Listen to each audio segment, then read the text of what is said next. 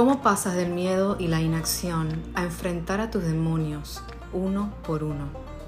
Historias reales de una persona igual que tú, con sueños, metas, ideales, luchas, frustraciones y dudas, se atrevió a seguir buscando, a no conformarse con lo que dice la tradición o la sociedad, a arriesgarse, equivocarse y a darle vida a su propósito.